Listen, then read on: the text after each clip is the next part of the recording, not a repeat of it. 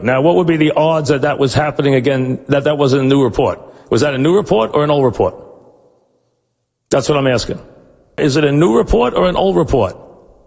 Is that a new report? Or we don't know?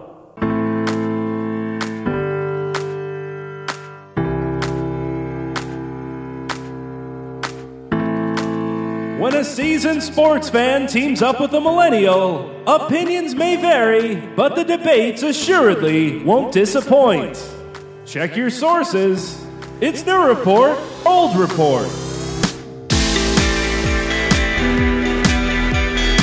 Here's your hosts, John Lund and Al Renauto.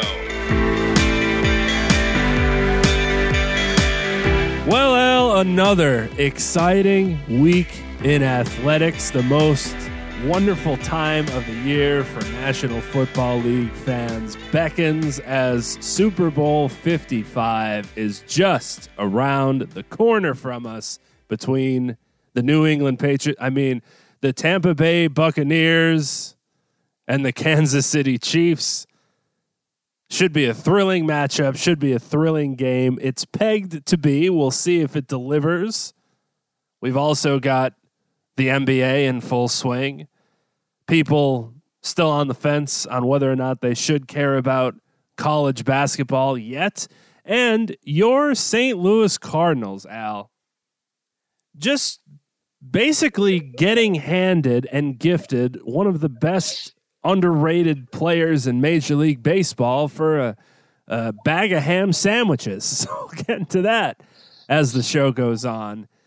But regarding the National Football League, a non Super Bowl related story that took the news this week, I wanted to touch on briefly to see what you thought about it, was a rare quarterback for quarterback trade, Al. Something that we only see in video games when you're pissed off about the quarterback you might have on your franchise team. Time to ship him aside and get somebody else in there. There's only been a handful of these in NFL history, and we had one on our hands earlier in the week as Matthew Stafford was dealt from the Detroit Lions over to the LA Rams for Jared Goff and a slew of things coming to the Rams. First round draft picks in 2022 and 2023, a third round pick in 2021, some this and that, but they're getting a pretty decent haul for their once first round pick. Matt Stafford, of course, the first pick for the Detroit Lions exciting in some ways, interesting in others. I wanted to see what you thought about this quote unquote blockbuster deal and what it begs to mean for both teams in the 2021 season to start things off here. Well, John, first of all, we say hello to all our friends and listeners as we are uh, just a couple days away from Super Bowl 55. Uh, one team with Super Bowl hopes for next year, and another team continuing their rebuilding process since 1957. I, I was surprised. Um, I love Stafford as a player, love his arm, think he's in- incredibly talented, and given everything there is to give to a franchise in the Lions, he's been the good soldier. They've been hideous. Has he thrown big interceptions at times? Absolutely. No doubt about it but there's never been the great talent around him. We know the Detroit franchise struggled. Um, I believe three times, three trips to the playoffs. I thought the Colts were going to be the fit for him. Uh, I thought he would be in a great spot there with uh, one of the best offensive lines in football, excellent coach and quarterback guru in Frank Reich, excellent front office, eminently winnable division. I just thought that was the perfect fit. The Rams wanted him desperately. Their hotshot flyboy coach, uh, we all know him off his trip to the Super Bowl, in which he was badly outcoached by Bill Belichick, and uh, you know his quarterback now has immediately fallen out of favor uh, with the coach, and that former number one pick, uh, Jared Goff, has been sent off along with two first round picks. Uh, the, the price I thought was shockingly high for a quarterback of that age in Matt Stafford. Don't get me wrong, he's not 35, 36, but I believe he's 33, which I guess is today's 20, 33 today is like 23 in the old days. I, I don't know. But the point is, he's still got a lot of life left and a live arm. But Detroit got a boatload in two. For now, granted, the Ram first round pick, so they're not at the top. They're towards the back of the first round, and a third round pick, and they got Goff. Well, look, I know he's, you know, he's not a great quarterback, but he did go to Super Bowl a couple years ago, and he's got plenty of life ahead of him. You know, in terms of his NFL career, he's still a young guy. I really think Detroit, under the circumstances, did remarkably well. Um, obviously, Goff's making a lot of money, so that goes into their cap scenario. But this guy is a solid NFL quarterback, and they get two first rounders and a third. And the, Rams get the quarterback that obviously the coach desperately wanted. Desperately wanted. Always thought to be immensely talented. And you know, the Rams have a good defense, a very good defense. They've got good possession receivers. A lot of people think they need a breakaway threat. I like their running back. I like Cam Akers a lot. I think he could be the guy in terms of the running back situation, but they're probably looking to get another wide receiver for their new quarterback. But you know, considering the fact that you had a quarterback who had fallen into disfavor for one franchise and a quarterback who said to his franchise, it's time finally for a change. This is not a Deshaun Watson, you know, I'm done with Houston after four years. Um, get me out. I've earned my stripes. This is a guy who's been there for his entire career, taken a lot of poundings, stood in, taken the heat, done the best he could, and said, "You want to know what? I'm ready for a change."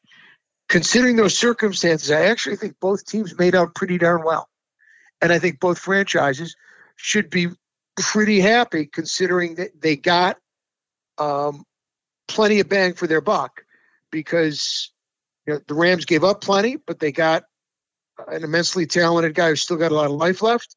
And in giving that up, you know, Detroit gets a legitimate NFL quarterback and two first round draft picks. So I, I think it worked out pretty well for both teams, but it was surprising to me at how much the Rams gave up to get Matthew Stafford. You know, it's interesting because on paper, it's hard to argue negatively for either side. As you mentioned, this seemed like there's more positives for both teams than there are negatives. It's almost a personal type of argument that you would make for this trade, and it's whether or not you like Matt Stafford or whether or not you like Jared Goff. That's really what's going to make you decide the winner or loser of this thing is is really who you feel better about as your quarterback. For me, gun ahead, I would probably prefer, not probably, I would prefer Matt Stafford over Jared Goff. I think Matthew Stafford hasn't been in the best of situations, as you've hit on. Not saying that he hasn't had pieces around him throughout his career, but overall, it, has been somewhat of a slog for him. Having Aaron Rodgers in your division isn't the best thing going against you as well. And Jared Goff, we're still waiting to see who he's going to become, who he's going to evolve into, or what his norm will be, where the water will set, if you will, for him.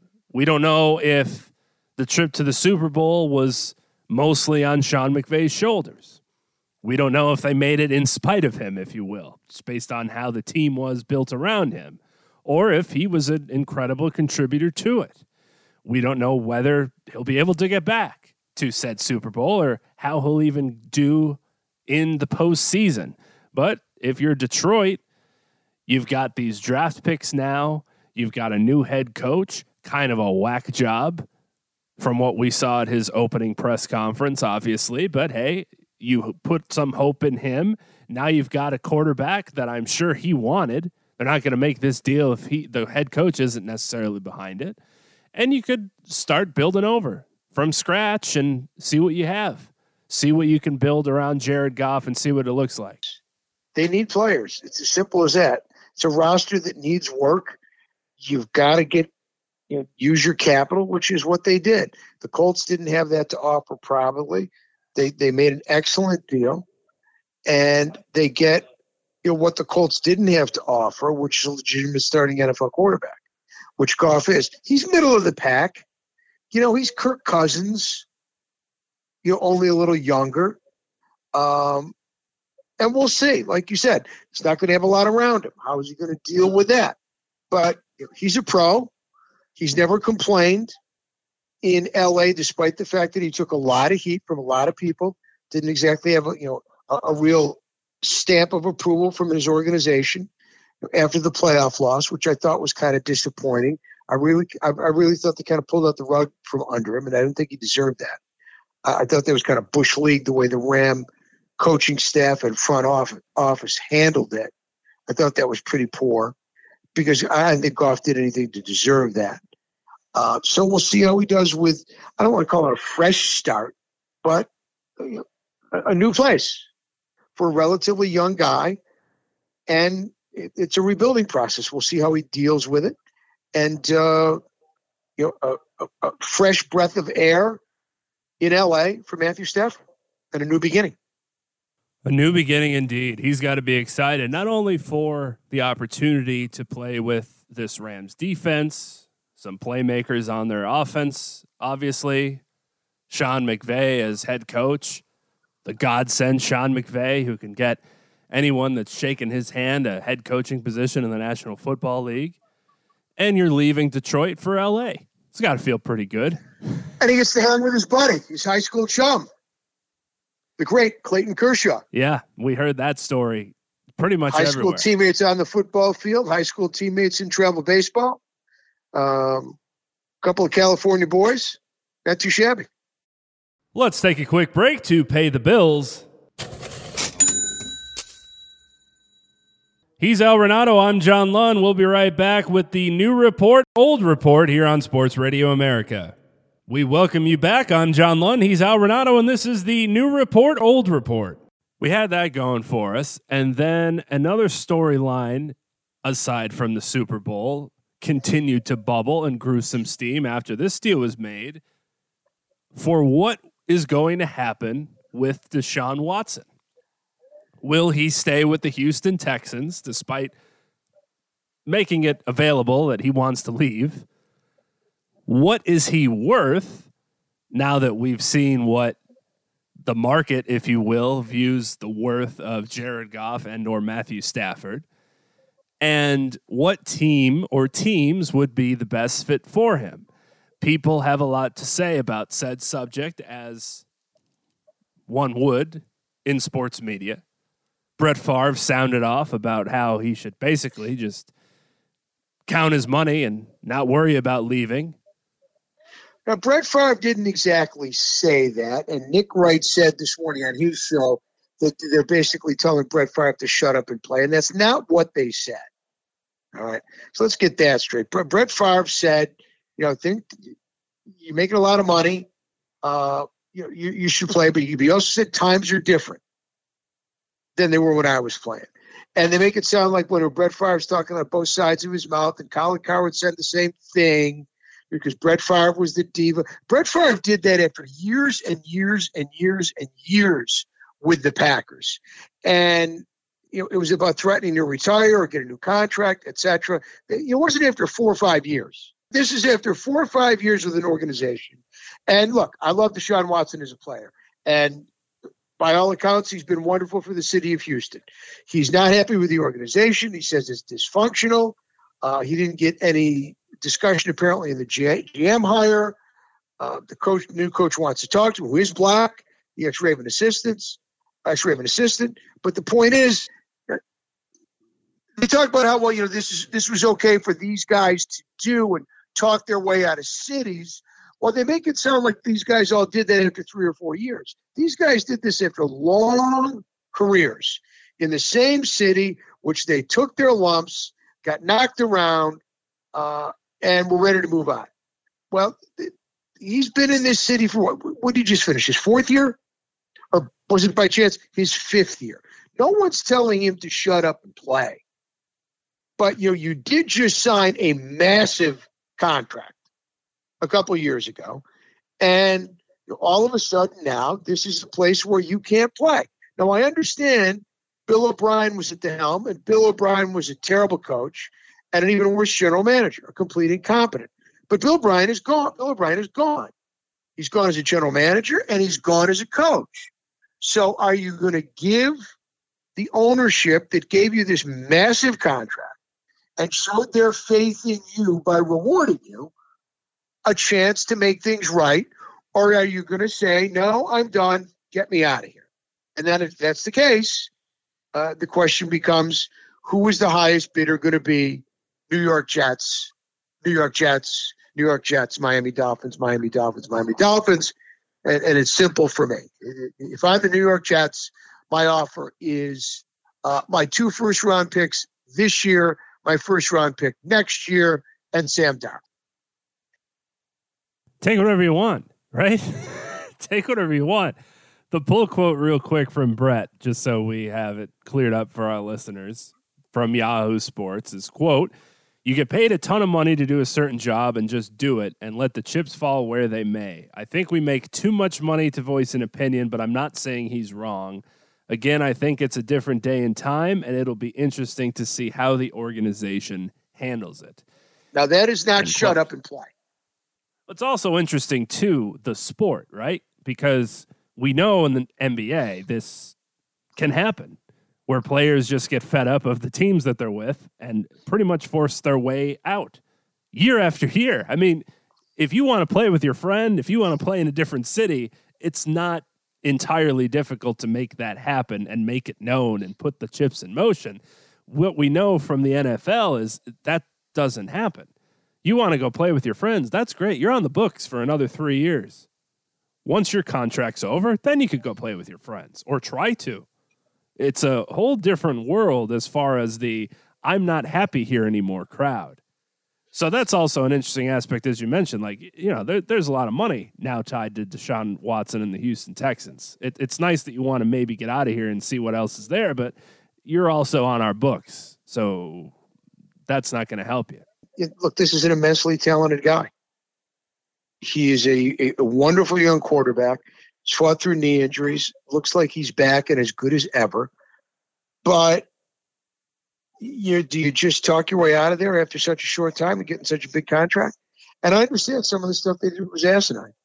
Um, but you know, do you at least give them the chance to sit down and talk to you, or you're not going to talk to ownership? You're not going to talk to the new coach.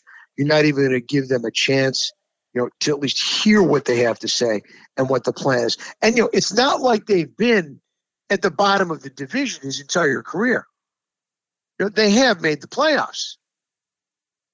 This is not a perennial last place doormat um, that simply, you know, was totally incompetent on the field.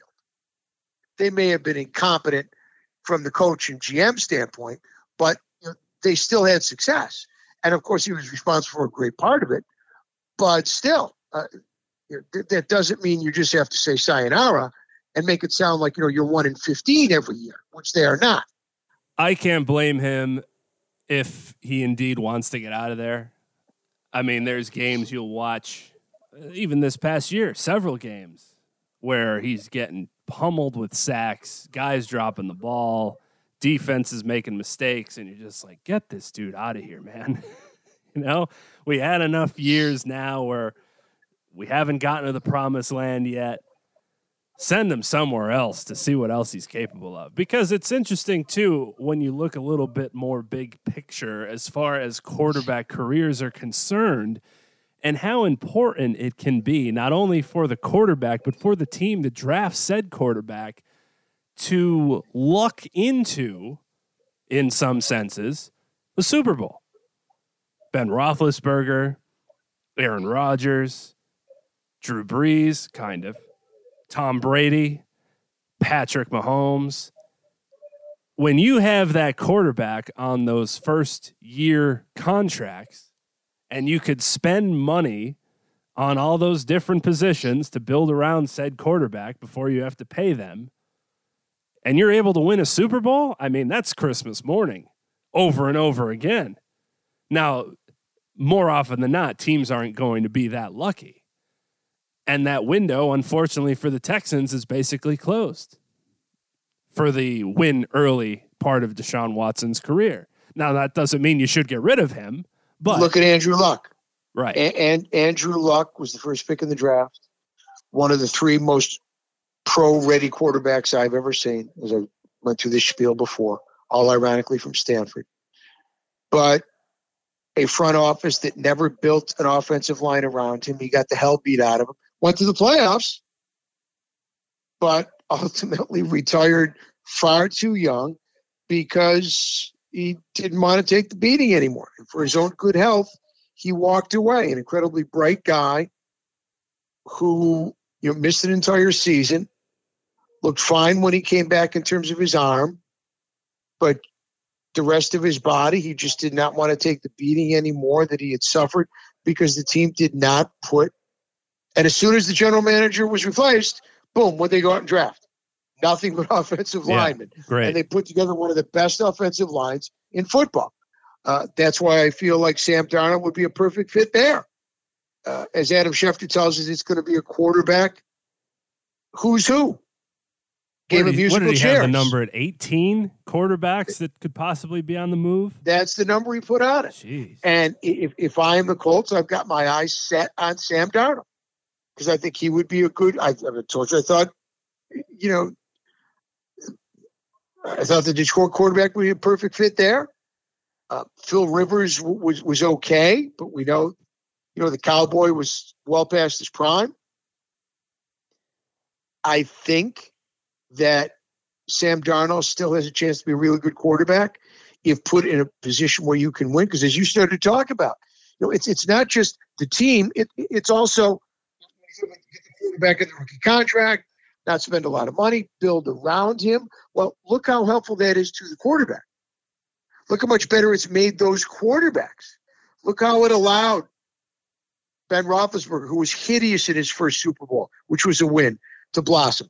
Look how it's allowed, allowed Patrick Mahomes, who was brought along slowly with Alex Smith the first year, and that was a lot despite his great year, and was was hideous in his first Super Bowl and got the MVP. They didn't win because of him; they won to they won despite him, not because of him. He was awful in the Super Bowl.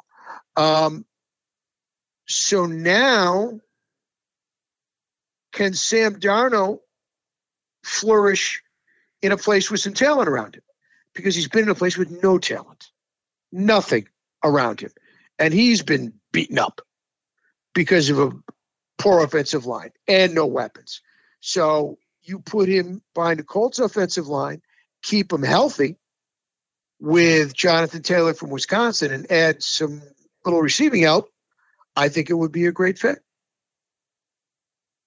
You know, interesting too on Andrew Luck, you don't hear from him a lick. He's not on social media. He doesn't do interviews. He retired and sailed off into the sunset to his his farm or wherever he does in his spare time, and he is living the dream. He re- he retired. He he retired. That's he how you from retire. He's done. He retired from the NFL in every conceivable fashion. It's crazy. And the crazy part is there's still probably two to three more years at least a window of hey man, take a year, rehab, Come back, come back. get healthy, feel good. I'm in the best shape of my life.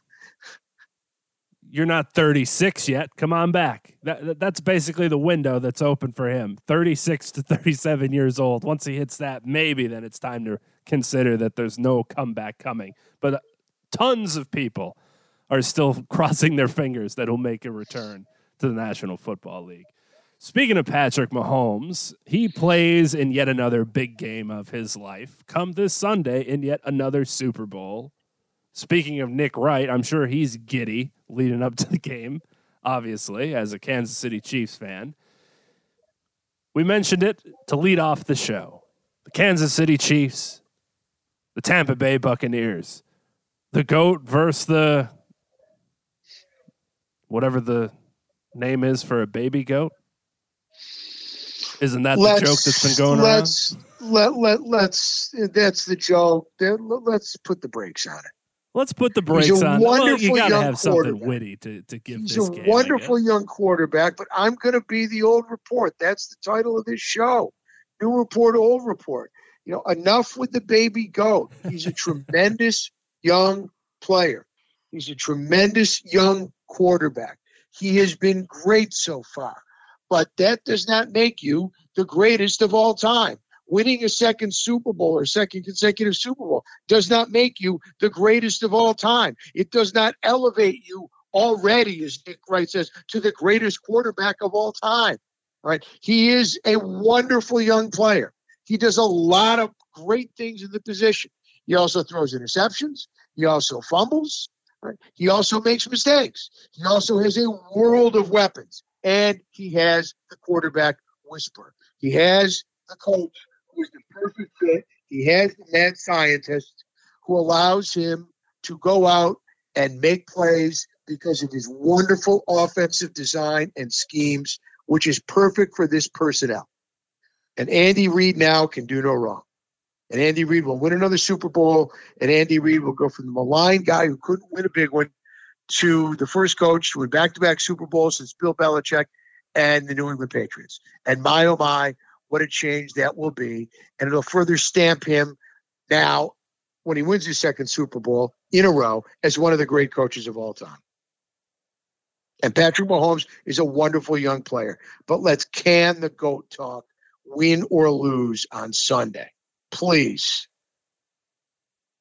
What are your weary or troublesome storylines for either team?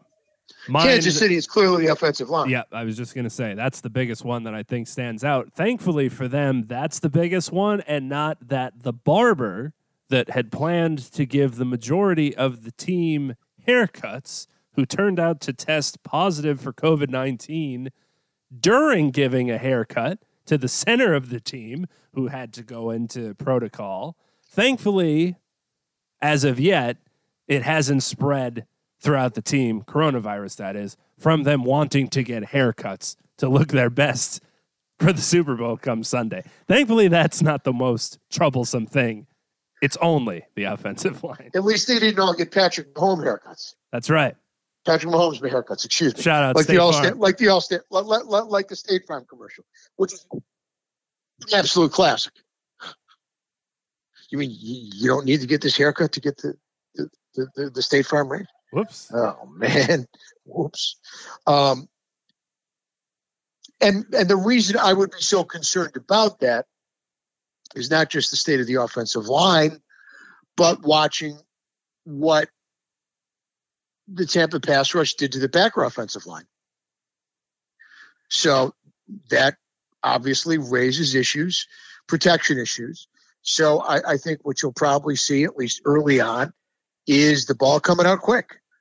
Um, I don't think you'll see a lot of deep drops uh, unless it's on a scramble, and I think you'll see a lot of stuff that's designed to hit quickly underneath to whether it's Travis Kelce or Hill or Sammy Watkins or out of the backfield, whatever the case may be, because the pressure they had on Rodgers was basically outcome determinative. That was the difference in the game. That killed drives in big spots, sacks. Uh, it resulted in them having to throw the ball sooner than they wanted. Uh, didn't give receivers enough time to get open. Uh, you saw throws that were in tight windows. One, a perfect throw that should have been a reception, but was an interception, which is the one before the end of the first half, uh, because Rodgers had to get rid of it pretty quickly. And I think that will be the key for Kansas City to protect their quarterback. And on the other end, same scenario. In fact, I will give you my unique analytical approach, which has absolutely nothing to do with analytics. But my analytical approach in terms of numbers is as follows I'm going to take the plus minus in sacks, and whoever has the plus side, a touchdown per sack, i.e., five sacks for the Chiefs, two for Tampa. Chiefs win by three touchdowns. protect Patrick Mahomes and protect the football, and the Chiefs win rather easily. Something else to watch for every once in a while, both Travis Kelce and the speedster have a tendency to cough it up after the catch. Kelce's done that in the past uh, when fighting for extra yards or when he takes one of his flying leaps. Uh, Hill has done it in the past, uh, obviously uh, last year in the playoffs on a punt. But if the Chiefs win the turnover battle, there's no way they lose the game. And if they win the sack battle, it will be a rout. It will be a rout. So if we're uh, live betting at halftime and either team is winning the sack battle, you're saying we should be throwing down on said team. If they're winning, Absolutely. say four two handedly, not like two to one. Absolutely. See that? Oh, if, if somebody's if somebody's sacked four times in the first half, they're losing the game. Yeah, uh, by that point, it's probably not worth live betting because your odds are not going to be great. Assuming that the team doing the sacking is already winning by a couple touchdowns. I mean, they sacked they sacked Rodgers five times. Yeah. Now Rodgers is not as mobile as he used to be, absolutely not. But that is a live Tampa defensive line. That is an active Tampa defensive line. And remember, they did it for the most part. I would say for the most part, almost exclusively with four guys. So that's got to be a huge concern for Andy Reid and company. The fact that they've had two weeks to work on it and plan their offense around it. Will they run it much? I seriously doubt it. I don't know how how uh, healthy the rookie running back from LSU is. I know Bell is healthy. Um, I like the running backs anyway because they've got a lot of depth there, both catching it and running, especially catching it. And I think that could pose a little bit of a problem uh, because not sure how well those Tampa Bay linebackers are going to cover out in the flat. But you know, the key for Tampa is obviously pressure on the quarterback, and obviously you're not going to keep them out of the end zone the entire game. But you know, you want to stop drives with a couple field goals instead of touchdowns. You know, if if you can keep two or three of those drives to field goals instead of touchdowns and six or nine points instead of 14 or 21, that is a massive difference, as you know. That could be the difference between winning or staying in a close game to being blown out. Because once the Chiefs start going touchdowns, that's all she wrote. They become the snowball going downhill. You know, just like they were against Buffalo. You know, you think you're right back in it, boom. You know, there, there's a 70 yard catch and run. You know, there's a little 10 yard pass over the middle and boom. 70 yards later, it's first and goal to two. And then there's Travis Kelce over the middle with like nobody within 10 yards of him. How is that possible? You know, for another touchdown catch. So I, I, I think the, the pressure on Mahomes is mammoth for them because if he has time for his receivers to get out and run their routes, whether it's Kelce, wherever he wants to go over the middle, Hill deep, Sammy Watkins intermediate and deep. The flyer from Georgia, the punt returner, who you know can also really really scoot, who, who poses another problem. Hardman in terms of you know a, another speed receiver. Uh, that's that, that that's a tough deal. It's a tough deal. It's a lot for a secondary to deal with if the quarterback's got a decent amount of time to throw. And you know, also, you've got the possibility of you know, strip sacks. They're not bad at that, um, but they have to keep the pressure on. They have to keep the pressure on, and you know you'll get to see Andy Reid. I think at, at, his finest against a, a, wonderful defensive coordinator in Todd Bowles. Not a great head coach, but a hell of a defensive coordinator. So the matchups are really good. Um, excellent receiving corps you know, in, in Evans and company. Uh, we don't know if Brown is going to play yet. Not sure what Gronk's got left in the tank. Uh, Tyrann Mathieu, the Honey Badger, very interesting positional player in the secondary uh, for Kansas City. Big time playmaker. Uh, you'll see him on the blitz curious to see what kind of impact he has on the game. And obviously, the most important defensive lineman on the field for them is Chris Jones. how much pressure is he and company going to be able to put on Brady? Because pressure on Brady is usually outcome determinative. We've seen it in the past from this defensive coordinator who has a great record against Brady. Steve Spagnuolo, great record with the Giants. They smoked them earlier in the season. He's been very successful against Tom Brady and company uh, over the years. So, and a lot of it's been by pressure. So we will see what happens, you know, on that front. Uh, if they're able to put, they've always been able to find a way to put pressure on Brady. We'll see what happens. Let's take a quick break to pay the bills.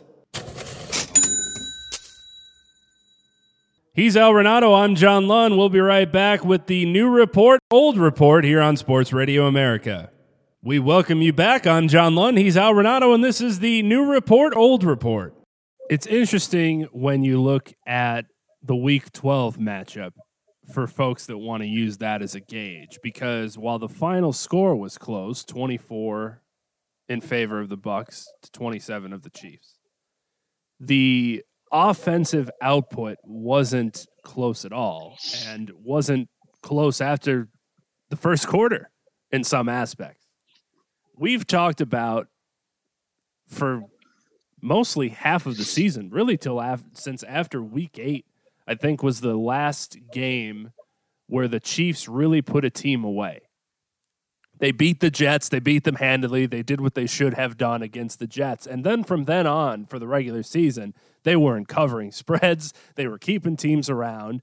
Granted, that all changed against the Buffalo Bills heading into the, the Super Bowl. They hammered them. They hammered them. So that whole narrative kind of took a hit. But that narrative was part of the first time they played. Heading into the fourth quarter, they're up 27 10 they had dominated on the offensive side. They finished the game with 543 yards. Mahomes threw for 359 by the half. We remember Tyreek Hill at what 220 after one quarter. But Hasn't the game comes down to been... if, if, it changes a possession or one stray possession where Tom Brady ends up with the ball in his hands with two minutes left in the game, down three. Oh, hey, we're here. Hasn't that always been kind of an Andy Reid bugaboo? Closing out games, that, absolutely. Well, we know, you know, his time management has always been his albatross. Fi- fi- finishing, fin- finishing, not just that, but you know, finishing teams off. Because that's really not, clock management is really not a question of, of, of finishing teams off. Just you know, letting teams hang around and not being able to go in for the kill and, and put them away. Whether it was that second score you know, that final one that you know, foot on the throat, let them hang around, and then the clock management takes over and you blow the game. But the, but the point is that that's always seemed it's been kind of a deal with, with Coach Reid. So you know we'll, see what happens if, if um I mean with the Bills, you know, you know with the Bills, the onside kick, you know, eh, not that that they were ever back in that game. They were still down three scores, but it, it almost seemed like there's still this outlandish possibility. You know, how, how did we fall asleep like this? Now, I don't think that's going to happen in this game. I think they're going to be ready, primed, prepared. And I think part of it, a big part of it, is the fact that they're playing a team that they've played already and that they are playing Tom Brady. And you talk about a player who makes his team better.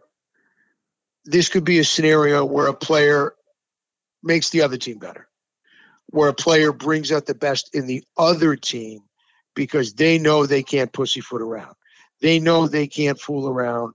They know they can't be sloppy or messy. They know they got to bring their A game because Brady will go at it tooth and nail, anything and everything to win. He's found ways to do it. Just ask the ask the Atlanta Falcons and put him down, put him down hard, and you know put the old man away. And that's what I think the Chiefs defense will be out to do. I think they will be out to make Tampa beat them by running the football. I would put constant pressure on Brady. And I thought the Packers could do it. They could not. They were always a step late. I would I would dare Tampa to run the ball. I dare them to run the ball. You want to run, run. Run all you want. I'm not letting you throw. Not letting you throw. I'm going to send more guys than you can block. I'm going to do it all the time. You got five guys in, I'm sending six. You're going down. If you get it out of your hands, you're going down. I hate to say it. I'll take a couple, not dirty ones, but I'll take a couple roughing the passer penalties. They won't be cheap hits. They won't be dirty hits. But under these rules, they might be roughing the passer. Got to hit them. Got to hit them. Don't have to hit him. Have to be dirty. Then not to hurt him, but you got to knock him down. And a couple of maybe roughing the passer calls. Which But you can bet on, work- by the way. I think in Vegas, I'm sure you can. I think it's I'm sure you can. I think it's it's either plus or minus 190. It, must be plus, maybe, that a roughing the passer will be called during the game. So there's that if you guys are looking for a couple prop bets to throw down. I, I think the interesting part, somewhat regarding prop bets, there's so many historical lines for this game just regarding both quarterbacks, which is what makes it exciting the bullet points that Tom Brady and Patrick Mahomes have put together, Patrick Mahomes already having put together in, in a younger career. The interesting note as far as your prop bets go, Al, is how Tom Brady fares in the first quarter of Super Bowls. He's in his 10th, as we know. He's won five, as we know. Six, right? Six. Correct. Sorry, I don't want to sell him one short. He's got the Jordan with six. hmm He has never, in the Super Bowls that he has played in, led his Patriots to a touchdown in the first quarter of the football game. Yep. He has led them to a field goal twice. If you're looking to place money down on a bet, I am going to jinx it for you now. So fade what I'm about to tell you. It is whatever the number is for the Tampa Bay Buccaneers. If it's three and a half, you got to take the under because he's not getting you a touchdown. At best, maybe, maybe they'll get two field goals, but they're not scoring a touchdown. That's what history will tell you. Now, whether or not that happens, now that I've given you that with confidence, is to be seen. The other interesting aspect of Patrick Mahomes is just looking at his career never losing a game by more than eight points. Incredible. We don't have enough time in the show to go over the historical stats for both Tom Brady and Patrick Mahomes. What the stats would tell you for this particular season with Patrick Mahomes at the quarterback for the Kansas City Chiefs is they're going to win the football game. They're just the better team. They have the better quarterback, they have the better schemes, they have the better offense. All the stats are mostly pointing toward they're going to win the football game. They have a better coach. Now, you look over and see Tom Brady on the sidelines. Let's not so fast, my friend, to quote Lee Corso. he, he, he, he has lost. How many of these? Well, he's lost a couple of the Giants, and he couldn't beat Nick Foles. Okay. So it's not like he's 6 and 0 while Michael Jordan. He has we lost need, three of them. the Chiefs He- need to put in he, Chad he, Henne. He has now. lost three of these. They need to put in Chad Henne. That's the only way they're gonna they're gonna win this game. you need to put in the worst quarterback, obviously. Nick Foles beat Tom Brady. Is it time for Chad Henne to get his due? I, I, I don't think, under the category of anything goes, I, I don't think that's going to be on the list. Maybe, maybe they're not the best play. You're right. But what I what I do think is that it's going to be uh, really interesting to see how this game starts. Is Tampa going to come out and try and establish the run with Fournette? Well, it starts with the coin toss, Al, because the Chiefs defer, right? Every time they win the toss. So they're they're going to give the ball away to Tampa Bay should that happen. If Tampa wins the toss, what do they do? Are they taking it and saying They'll let's defer. go? They'll defer. No, they'll defer. They'll They'll defer. defer as well. Every, everybody wants the ball to start the second half. Mhm. Everybody wants the ball to start the second half. By the way, So minus minus one thirteen. I think we're at uh, for FanDuel and DraftKings for heads or tails. If anyone's interested. Usually you get it at one ten around when game time starts. Very curious to see how Tampa opens their first possession. Is it going to be trying to establish Leonard Fournette? You know, what what is their game plan going to be? Is it going to be trying to shorten the game? Are they going to come out and throw caution to the wind and just say we're going to sling it and try and match you throw for throw with the old man? Because we feel our wide receivers and our schemes, uh, we can get open against that defense. It, it's look the machinations of it are incredibly interesting because you know, like I said, you've got a you've got one defensive coordinator who did an incredible job last week, who has a great reputation, and you have this other defensive coordinator who's already won Super Bowls, and he's won them against this guy, this legendary quarterback. So you've got those matchups, which are incredibly interesting.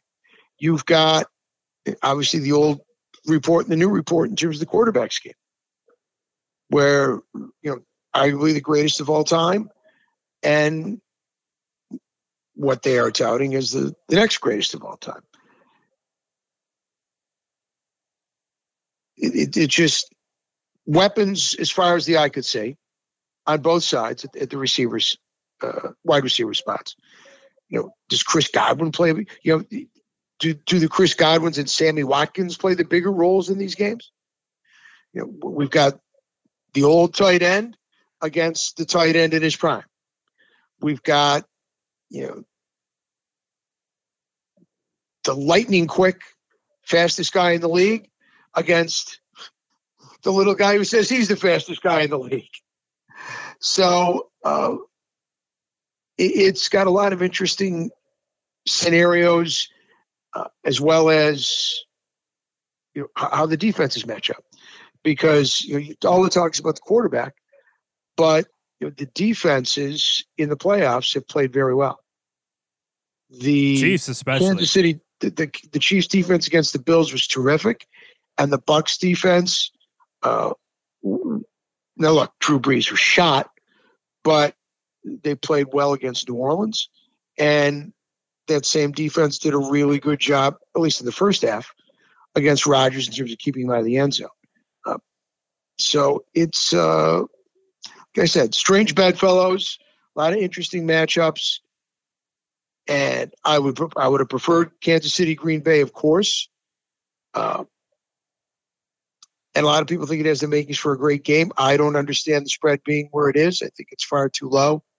I would make Kansas City a uh, five and a half, six point favorite, and uh, as a result, to me, Kansas City covers this game easily, as far as I'm concerned. I would have to agree. I'm actually surprised it's not seven. I understand why it's not because it's the Super Bowl, but I think in the regular season you'd see it where you said more toward six, six and a half, seven, fluctuating between those numbers as the week progressed. What the stats or the trends would tell you is that you're going to have to hold the Chiefs to say under 30 points you're going to have to have an Aaron Rodgers esque offensive performance, Al, where you're not getting over four touchdowns to give one last jab at the Green Bay Packers. If you want to hear us rant about them for about 45 minutes, check out last week's episode. You're going to have to do that and then also have Tom Brady be vintage, have the offense succeed in ways that go over the expectations of it and then get lucky. There was an article written by Scott Kacsmar about maybe these things would have to happen for the Patriots to win. He said the Chiefs would maybe need to get cute calling a Travis Kelce pass at, say, the one yard line, throwing it to Mahomes or something ridiculous before settling for a field goal, or that Tyreek Hill or Hardman will drop a 90 yard touchdown pass wide open, or a defensive player would get a Mahomes fumble in the red zone, or the Chiefs will get holding three different times in one drive and have to punt. Well, that all. Those are the kind of things you need to pull an upset. This of is the problem, though, Al. All those You things happen in week 12, and the Chiefs still won the game. Right. That was his punchline at the end of that. So it just goes to show you how stacked against you it is when you play the Chiefs. I have to go Kansas City. As much as I hate doubting Tom Brady, as much as it has bit millions upon millions of people for the past decade plus to say that it's over for Tom. He don't The have other it no more. The other thing It's not going to be his is- night. Wow. Um, I, I think Patrick Mahomes. You know, remember, as I said earlier in the show, Patrick Mahomes pretty much stunk uh, for Patrick Mahomes Yeah. and really any big time quarterback. He played a lousy game until the last drive. No, they have a chip on their shoulder, Al. You mentioning this, It- which is it, that's the interesting part of this game too. You would think, you know, it's the Chiefs. They won last the- year, but they got No. a chip on their shoulder The chip on the shoulder, the, the defending champs who got the chip on the shoulder. Yeah. Because I think they figure, you know, it's Brady, Brady, Brady, Brady, Brady, Brady, Brady. We're not getting any respect. We're the champs. And, you know, Mahomes has got to clearly think, you know, last year was was not my finest hour. I got to play better. And I got to be better. And I certainly got to be better to beat these guys and beat Brady. And, you know, last year my team bailed me out. I'm not going to let that happen again where they have to bail, bail me out. Legacy getting thrown around. What's Tom Brady's legacy if he loses to Patrick Mahomes? What's Patrick Mahomes' legacy? I heard this getting thrown around talk radio. Will he be able to overtake Tom Brady for his career? Because yeah, now he's just- obviously I- I- the early that- to be the that one that can do it. just- If he loses to, me- Tom Brady, can he overtake him? And and people were saying no. He's been in the I- league for a can of corn. exactly. if he you know, the game. really? enough already. That is just you know What are we that's to make that, that that's to talk. That's to get you know takes. That's to get discussion. That's far too premature. All right. You know the notion that if he the notion that if he beats him, he's already caught him. Uh, come on, please. All right. Or if he beats him and he wins next year, he's already he's three and zero and he's beating him, so he's caught. him. Uh, can we stop with that stuff, please? hold on because there was a quarterback who I don't know was also named Tom Brady who quickly won three Super Bowls in his career and then went on a, a incredible drought. Thought to never win again. He's done. That's it. He won his three, and that's great. But he's probably not going to win again. And then, as luck would have it, three more were in the can. We just didn't realize. So we both have the Chiefs by more than three and three and a half at that if the line moves, folks. So that's where we're at. Fade accordingly, as we always tell you, for anything we've said throughout the Yes, show. listen to what we say and and, and you know enter at your own Do risk. not hold us accountable because if we were correct more often than not, you probably wouldn't be hearing from us on this type of an outlet. Following our lead can clearly be hazardous to your pocketbook. We'd more, we'd be on a more national scale. Before we get out of here, I have to just hear your excitement. I'm assuming for what your St. Louis Cardinals did. We spend so much time on this show busting their balls for not making any moves, for letting people go, for bringing back bums, overpaying guys, and then you wake up one morning and you're gifted Nolan Arenado from the Colorado Rockies for, as I said to start the show, a bag of ham sandwiches.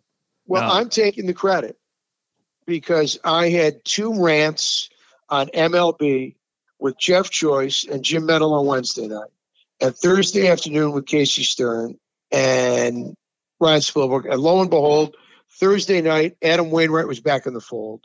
Friday night, Nolan Arenado's deal was being worked on and finalized. And the news was that Yadier Molina was coming back. So I'm taking all the credit because yours truly ripping John Mozeliak to shreds in two consecutive calls basically woke him up from hibernation. And to his credit, he got it done on this front by bringing in a perennial all star and all time defensive player. regardless of his offensive prowess in Colorado and how he performs as a Cardinal outside of Coors Field. As I said to anyone who would listen, if he's just 25 and 90 for the duration of this contract, it's a mammoth upgrade and worth every penny because his defense is so magnificent. He makes the team so much better, and he's such a huge upgrade at the position over Matt Carpenter, who's 35 and washed up in the field and with a bat in his hands. And it relegates Matt Carpenter to the bench for his last year as a Cardinal. So it's a mammoth upgrade from a lineup and a defensive standpoint. And they did not give up, with the exception of Austin Gomber, any top prospects and they got 50 million to boot. And as I understand, at least from what I read today in a couple different places, contrary to what I heard earlier, this 50 million is not contingent upon the life of the contract. Uh, they are paying the first 35 million this year. According to what I saw today, his salary is being paid by Colorado in its entirety this year, and then it's two and a half million a year for the life of the contract. So the Cardinals' payroll got reduced to $135 million before they sign anybody else this year, which now has opened up the possibilities of Jake Odorizzi. Obviously, the talk of bringing Molina back. So if that's in fact correct, it's just, you know, it, it set them up not just for this year, but for the future because they have so much, um, so much money coming off the payroll next year with Matt Carpenter and Dexter Fowler and arguably – Wainwright, Molina if he comes back, and Andrew Miller and Carlos Martinez if he doesn't come back, who they have options uh, an option on. So their payroll will be slashed massively, and you know, if Arenado opt, he won't opt out after next year, no matter what, because all the shortstops are going to be on the free agent market. But if he opts out after two years, well, that's going to be because he had a fantastic year. So that bodes well for the Cardinals too, and they will have paid him a year's worth of salary, which will be the second year, and by then their third base prospect Nolan Gorman is going to be ready. But I doubt he's going to opt out. But either way, it is a stroke of genius by John Mozeliak. Uh, Jim Bowden says I can't call for the next five years and criticize him. Of course not, but I can compliment him for making a great trade. Woof for Colorado Rockies fans is all I could say. Woof for having your what was that? best player was that? just thrown aside. When it looked like when they signed him to that large deal, it's like, all right, he's he's here. We're ready. Let's start getting some pieces up here and build around him. Nope. Look, nope. After twice as long in the same organization, however, two totally different sports and contract structures, etc., but not totally dissimilar to the quarterback we talked about earlier in the program. It's true.